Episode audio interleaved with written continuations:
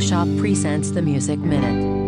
Greetings, fellow shoppers. It's Tuesday and it's a Music Minute. 50 Checks by Tom Wopat. So, if all you have ever seen Tom Wopat be- play is Luke Duke, you've missed out on a lot. Since the Dukes of Hazzard closed up shop the first time, Tom Wopat has taken up a career on Broadway and has started singing both country and 50s style uh, Sinatra pop style songs, including this one song that I received as a free song one time 50 checks. It's a morally ambivalent father gives his son a checkbook and tells him about all the things that he can pay for with the checkbook. Be careful where he writes the checks and how many he writes to a certain place, and that they're all good till they start bouncing. He even warns about some bad effects, including the possibility of getting a wife this way. So let's listen to Tom Wopat sing 50 checks.